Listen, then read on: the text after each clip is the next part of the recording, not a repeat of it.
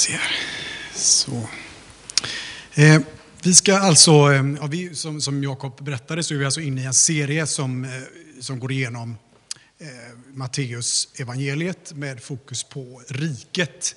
Och eh, vi ska idag läsa, vi ska, jag ska förklara och eh, utlägga den här texten lite grann. Jag tror att det kan vara rätt så mycket spännande saker här i faktiskt. Jag känner det i alla fall när jag förberedde den här eh, Eh, undervisningen här, att det här är ju faktiskt rätt så mycket häftiga grejer om man eh, tycker sånt här är häftigt.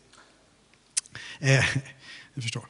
Eh, så jag tänker ge er först en liten bakgrund och sen eh, till texten och vad det är för personer som är involverade här. Och eh, sen går vi in i texten och tittar lite mer specifikt.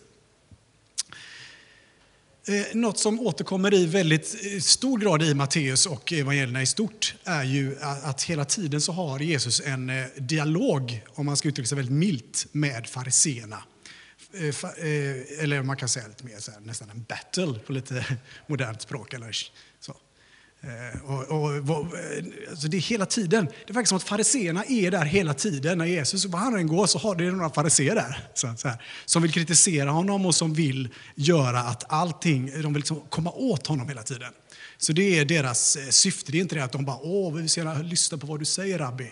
Utan vi ska försöka hitta någonting som du, eh, som du säger fel på, så vi kan ställa dit dig. Och till slut ska vi hitta så mycket grejer så vi kan faktiskt säga till eh, Stora rådet att de ska döda dig. Det är liksom deras mission kan man säga. Och vilka är då fariséerna? Ja, det är eh, en, en, gren i, eh, i judendomen som, har, som är ledare i, bland folket. Eh, de, de är ungefär, man tror att de är ungefär 6 000 stycken, så det är ändå liksom, det är inte två, utan det är rätt många personer runt om i Israel. Och de är skriftlärare, de, är, de kan ju mycket mer än alla andra. Och om man har ett problem så går man till dem och så säger de, ja, men hur ska vi göra med det här? Då säger de, ja, men så här säger lagen och eh, skrifterna och så, så därför kan ni göra så här och så här och så här. Eh, och det låter ju rätt så bra, eller det är schysst liksom. Det är bara problemet är bara att fariseerna, de, de säger gör, att de hela tiden att man ska göra lite mer. Så de själva de gör, de gör så, så, precis så som, som lagen säger, försöker de hela tiden följa. Men de har också lagt till lite egna grejer eh, egna lagar så det ska bli ännu lite mer specifikt. Eh, så en sån sak är sabbatens regler.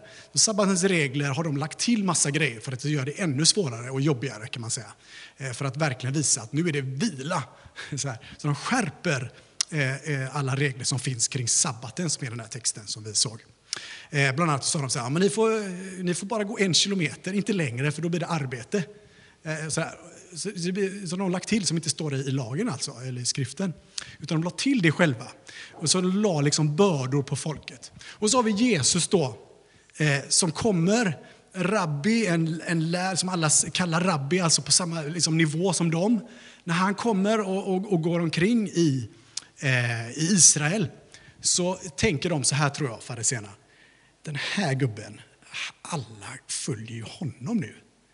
Alltså det här är inte bra för oss. Alltså, de lyssnar inte längre, folket kommer inte till oss längre och, och frågar, utan de går ju till honom, den här rabbin. Eh, och de känner en extrem avundsjuka. Och de tänker så här att, nej men den här, det, här är, det här är inte bra, vi måste hitta ett sätt att göra sig av med honom. Så det kan ju låta som att fariséerna är rätt så schyssta. Nej, eh, de flesta, det finns några undantag, men de flesta fariséerna blir, blir lite grann av motsats det som, som, som Guds syfte och eh, för människan. Alltså att man lägger på bördor på folket, det är inte det som, som, är, som är grejen som vi ska se sen här. Och Jesus han bryter ju också alla normer. Han hänger ju med alla de lägsta i samhället, de lägsta eh, personerna. Alltså de eh, skatteindrivare, det som är sämst av allt. Liksom. Horor och, och förbrytare, syndare som man kallar dem eh, hänger han med. Eh, och då tänker de så här, det här är inte heller bra, eh, för det gör inte de. Alltså, Fariséerna är gärna med sig själva för att de helst inte beblanda sig för mycket med, med övrigt folk. Eh, utan de vill helst eh, visa att vi, vi, vi kan minsann leva syndfritt. Eh, och så kommer det en kille, alltså Jesus, eh, som säger att han är lagens uppfyllelse. Han säger att han är större än templet. Alltså, eh, vad menar han med det? Vi kommer till det. Men vad jag vill vara ute efter är att allting som han säger eh, är fruktansvärt för fariséerna. Det är fruktansvärt det han säger, för det går emot väldigt mycket av det som de har för idéer hur man ska leva.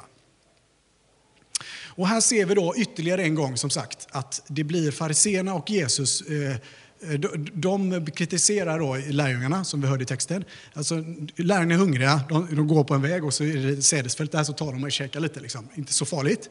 Men de tycker, nej det är arbete. Så här, det bryter mot sabbaten, säger fariséerna. Eh, och då svarar eh, Jesus med två stycken skriftställen som säger att nej, men det är inte så. Liksom, så eh, då kan man tycka att ja, men det är bra med det. Men det blir ju inte riktigt, eh, det här är väldigt, väldigt spännande, det som faktiskt Jesus säger till fariséerna. Och det vill säga gå in lite grann i, i den här texten.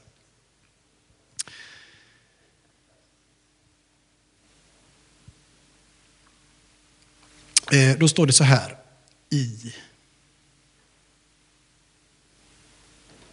eh, vers 6 och framåt. Då. Här är, jag säger er, säger Jesus, här är något som är större än templet. Hade ni förstått vad detta betyder, jag vill se barmhärtighet och inte offer, då skulle ni inte döma det oskyldiga. Människosonen är sabbatens herre. Så om vi börjar lite grann med här, Jesus säger så här, eh, här är någonting större än templet. Då låter vi så här, ah, nej, men det är ju något som är större än templet. Här kommer jag och är lite större än templet. Tänker vi, vi fattar inte det grejen. Men för fariséerna då, vet ni vad templet var eller? Alltså, templet är inte så här, som en sån här liten kyrka som man kan gå in i och Eh, hänga lite och så finns det något, något altare och så. Utan templet i, i, gamla, i Gamla Testamentet och det som fanns eh, på Jesu tid, eh, det, är alltså, eh, det är alltså där som, som seriöst Guds egen närvaro är. Så den är uppbyggd kring eh, eh, en förgård och sen är det heliga, som bara judar får i. Och sen längre in så är det det allra heligaste där översteprästen får in en gång om året. Och eh, han offrar ett eh, syndoffer för folkets synder. En gång om året får han gå in i det. Och där är förbundsarken, ni vet, med stentavlan. Det är så sjukt heligt. Eh, så för judarna det är så heligt så att det, det finns liksom inget... Det är inte så här att ja, men vi har templet och så har vi lite andra grejer och så här. Utan nej, templet är the shit alltså. Det är, det är grejen som, som man vill till. Eh, det är dit man går, det är dit man offrar. Så när han säger så här, när han säger så här, här är något som är större än templet.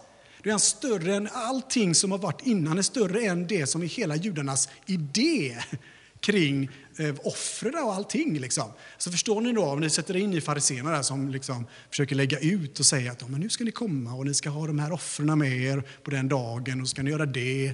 Eh, förstår, han utmanar ju allting i detta helt och hållet när han säger så. Så ni förstår vad han säger. Så de blir ju direkt röda i ansiktet kan jag tänka mig, fariséerna, när de hör detta.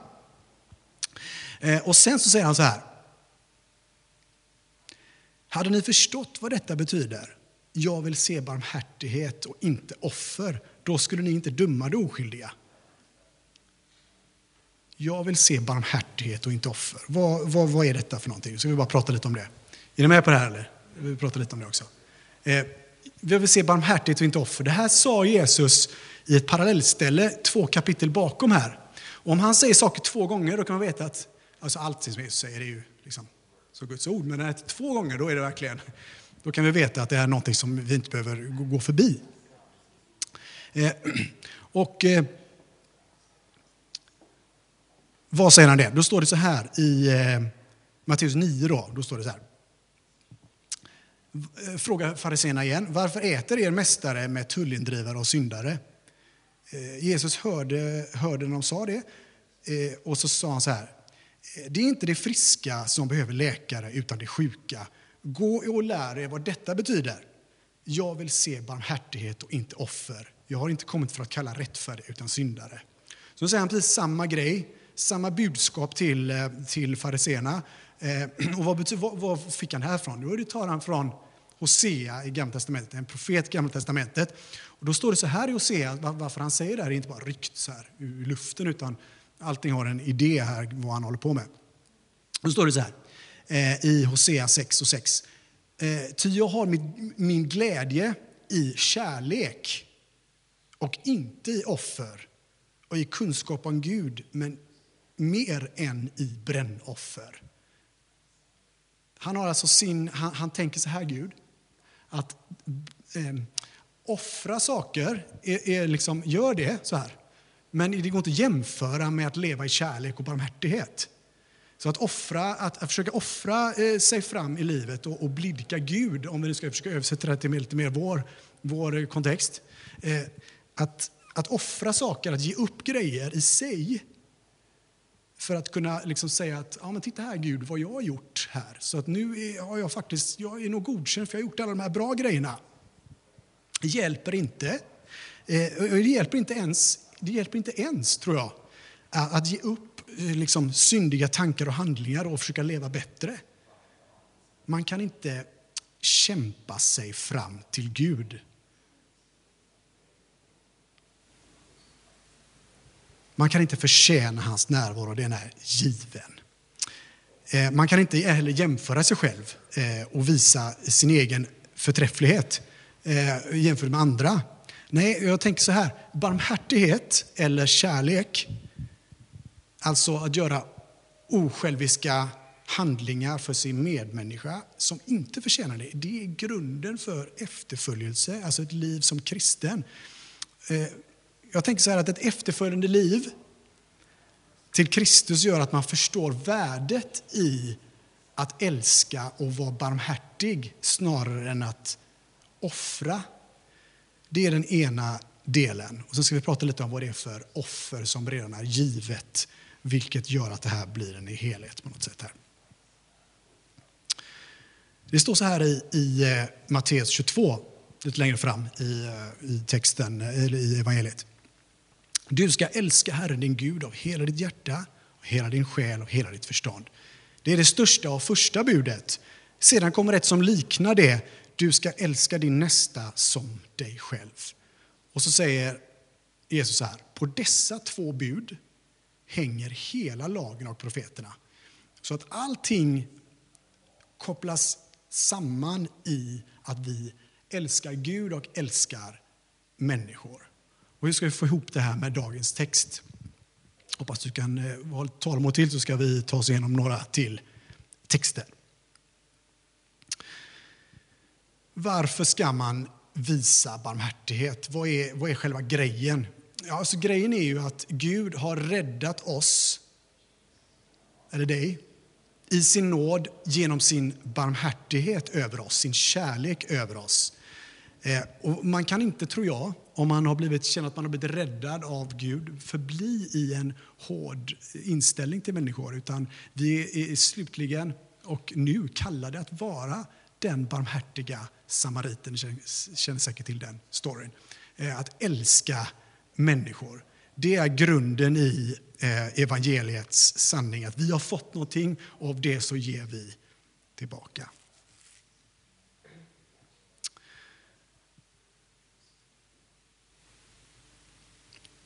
När det gäller Jesu offer, innan jag går in på sista biten här, så är det ju viktigt att, hänga, att det här hänger ihop lite grann. Att det är ju varför inte vi kan behöver förtrösta oss på ett offer är för att han är vårt offer.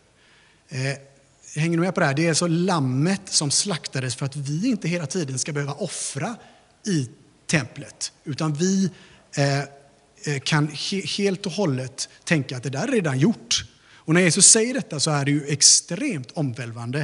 Eh, och inte bara det, utan hans kärlek förvandlar även mottagaren av vem han är. Och då står det så här i vers 8. Människosonen är sabbatens herre. Han avslutar liksom det lilla eh, stycket med att människosonen är sabbatens herre. Jesus säger att allt som reglerar sabbaten är han Herre över. Så man behöver endast Kristus. Han är i sig sann sabbat, eller vila.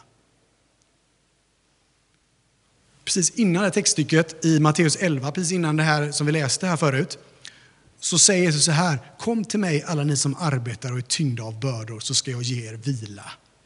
Ta på er mitt ok och lär av mig, för jag är mild och ödmjuk i hjärtat.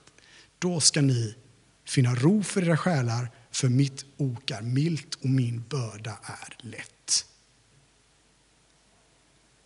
Jesus är inte bara herre över vilan och sabbaten, han är faktiskt herre över allt. Men han är särskilt herre över sabbaten som vi ser här. Men det är så underbart med att fortsätta lite på den idén. Att han är faktiskt inte bara sabbatens herre, han är hela livets herre. Han är ditt jobb, ditt jobbs herre. Han är din familjs herre. Han är hela skapelsens herre. Han är himlens herre. Han är framför allt, tror jag, him, eh, herre i ditt hjärta. Han är herre i det lilla, han är herre i det stora, han är herre över allt skapat. Han är, som det står i skriften, alfa och omega, början och slutet. Han är livet och uppståndelsen. Sista stycket här står det så här. Sedan gick han vidare därifrån och kom in i deras synagoga. Alltså Jesus följer med. Då kan man tänka sig, ja, men nu har han sagt hur det ligger till. Nu är det kanske bra med det. Nej, Eh, då säger de antagligen så här, fariséerna, man får fortsätta lite på den här storyn här. Eh, eh, nu har vi hört vad du har sagt så här. Vi har en synagoga här borta, så häng med dit. Och så har de antagligen, verkar det som, det är något som jag kanske läser in här, men de har i alla fall, där i synagogan har placerat en gubbe som, har, som vars hand är helt förstörd. Så de tänker så här, vi tar med honom dit, det är sabbat. Vi tar med honom in till vår synagoga och där inne så i och med att han alltid botar alla människor som frågar honom om det, typ, eh, så, så, gör vi, så, så ser vi vad han gör. För det är ju faktiskt sabbat, kanske vi kan sätta dit honom för det. Och han är ju otroligt opolitisk, eller politiskt inkorrekt när Jesus går dit. För då är det inte så här bara, ja ah, men okej, okay, jag, jag hör vad ni säger. Eh, ni, eh, ni, tänker så. så här, men, utan, utan han går direkt fram till den här mannen eh, och så säger, sträck ut din hand och så, och så, blir den, så blir han hel av det. Så det, han, han, han, tar liksom, han tar den här kampen vidare av vad Guds rike är för någonting. Att när Jesus kommer så blir allting helt. Han visar hur mycket det oskyldiga som fariséerna tänker, det här, det, de här är inte viktiga. Han visar hur mycket han tycker att människor är viktiga. Hur mycket han älskar oss.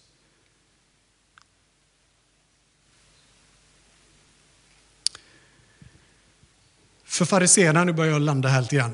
Vanliga syndiga människor eh, tänker, tänker fariséerna att ja, men vi, är, vi är liksom alla de här så som har, det är något fel på dem, det kanske är så att deras pappa hade syndat eller någonting.